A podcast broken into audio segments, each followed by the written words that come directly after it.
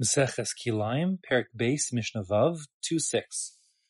The Mishnah now and for the rest of the Perik is going to discuss various configurations that are acceptable when you're planting multiple species of produce side by side so that it's visually distinct that each separate species is being kept separate so that uh, there's no planting in a kilayim, you know, in a, in a mixed up irbuvia, mixed up uh, fashion, that there's no problem of kilayim or even Makayim kilayim, keeping kilayim in one's field.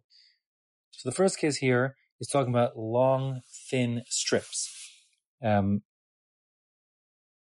and the Mishnah says, laso sadeo min.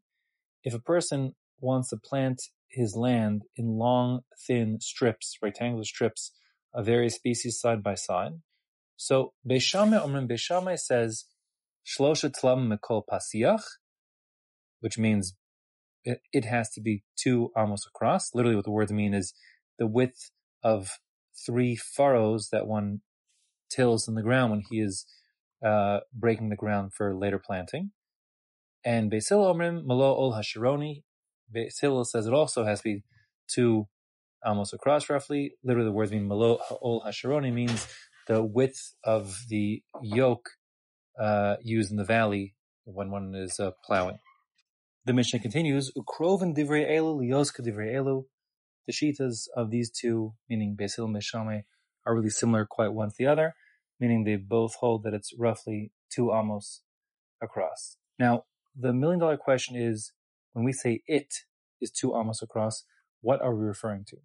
So, according to the Bartanura, and this is the shita throughout the rest of the parak, we're talking about a space of unplanted land that will separate between the two planted species.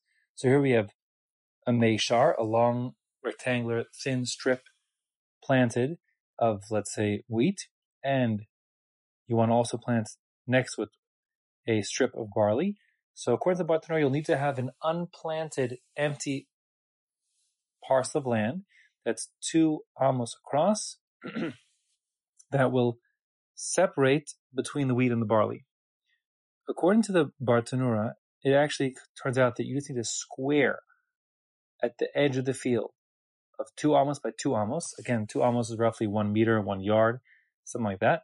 So basically, one meter by meter square of unplanted land that will be um, at the edge of the field at the junction between where the, in this case, wheat and barley meet, um, separating them, and then um, the square can taper off, like can you know, converging. So it makes sort of like a pentagon, like sort of a house outline of a house shape, if you know what I mean.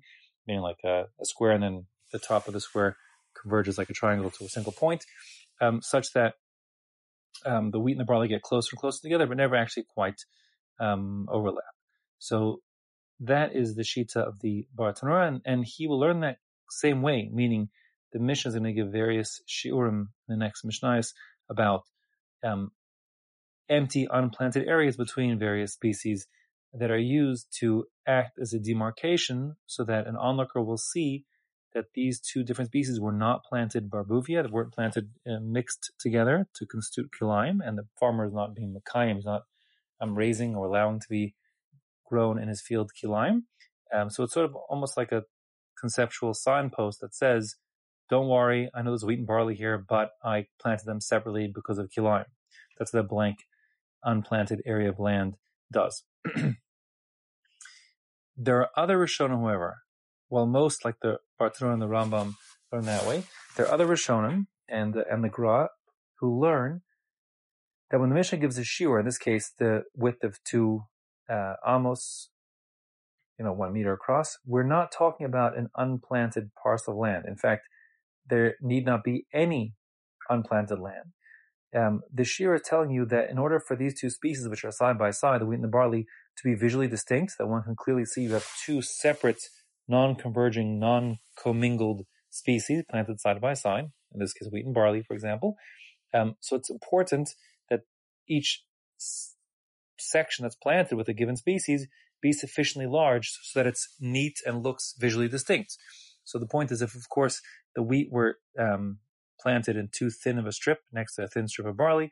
So from a distance, someone looking at the field would see wheat and barley growing together.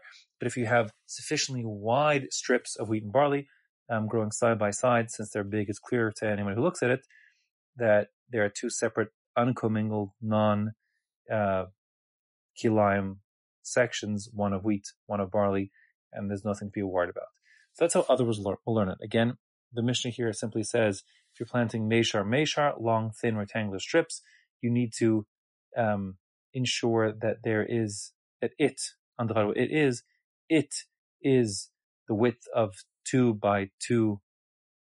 Sorry, the width is of two amos. According to Bartanura, it means that there's an unplanted piece of land at the edge of those two fields of the wheat and barley where they converge, and then you can have that. It's a square of two by two almost, meter by meter, which can then taper off um, further down, allowing the wheat and barley to grow ever closer together, but never actually touch. According to um, many others, um, including the first shot of the Rosh Rosh and the Gra throughout the whole of the rest of the parak, we're talking about the width of the planted area itself. And the Gra understands, therefore, that it has to be it, meaning the strip of wheat beside the strip of barley. Each strip must be at least two amos across so that the two strips remain visually distinct.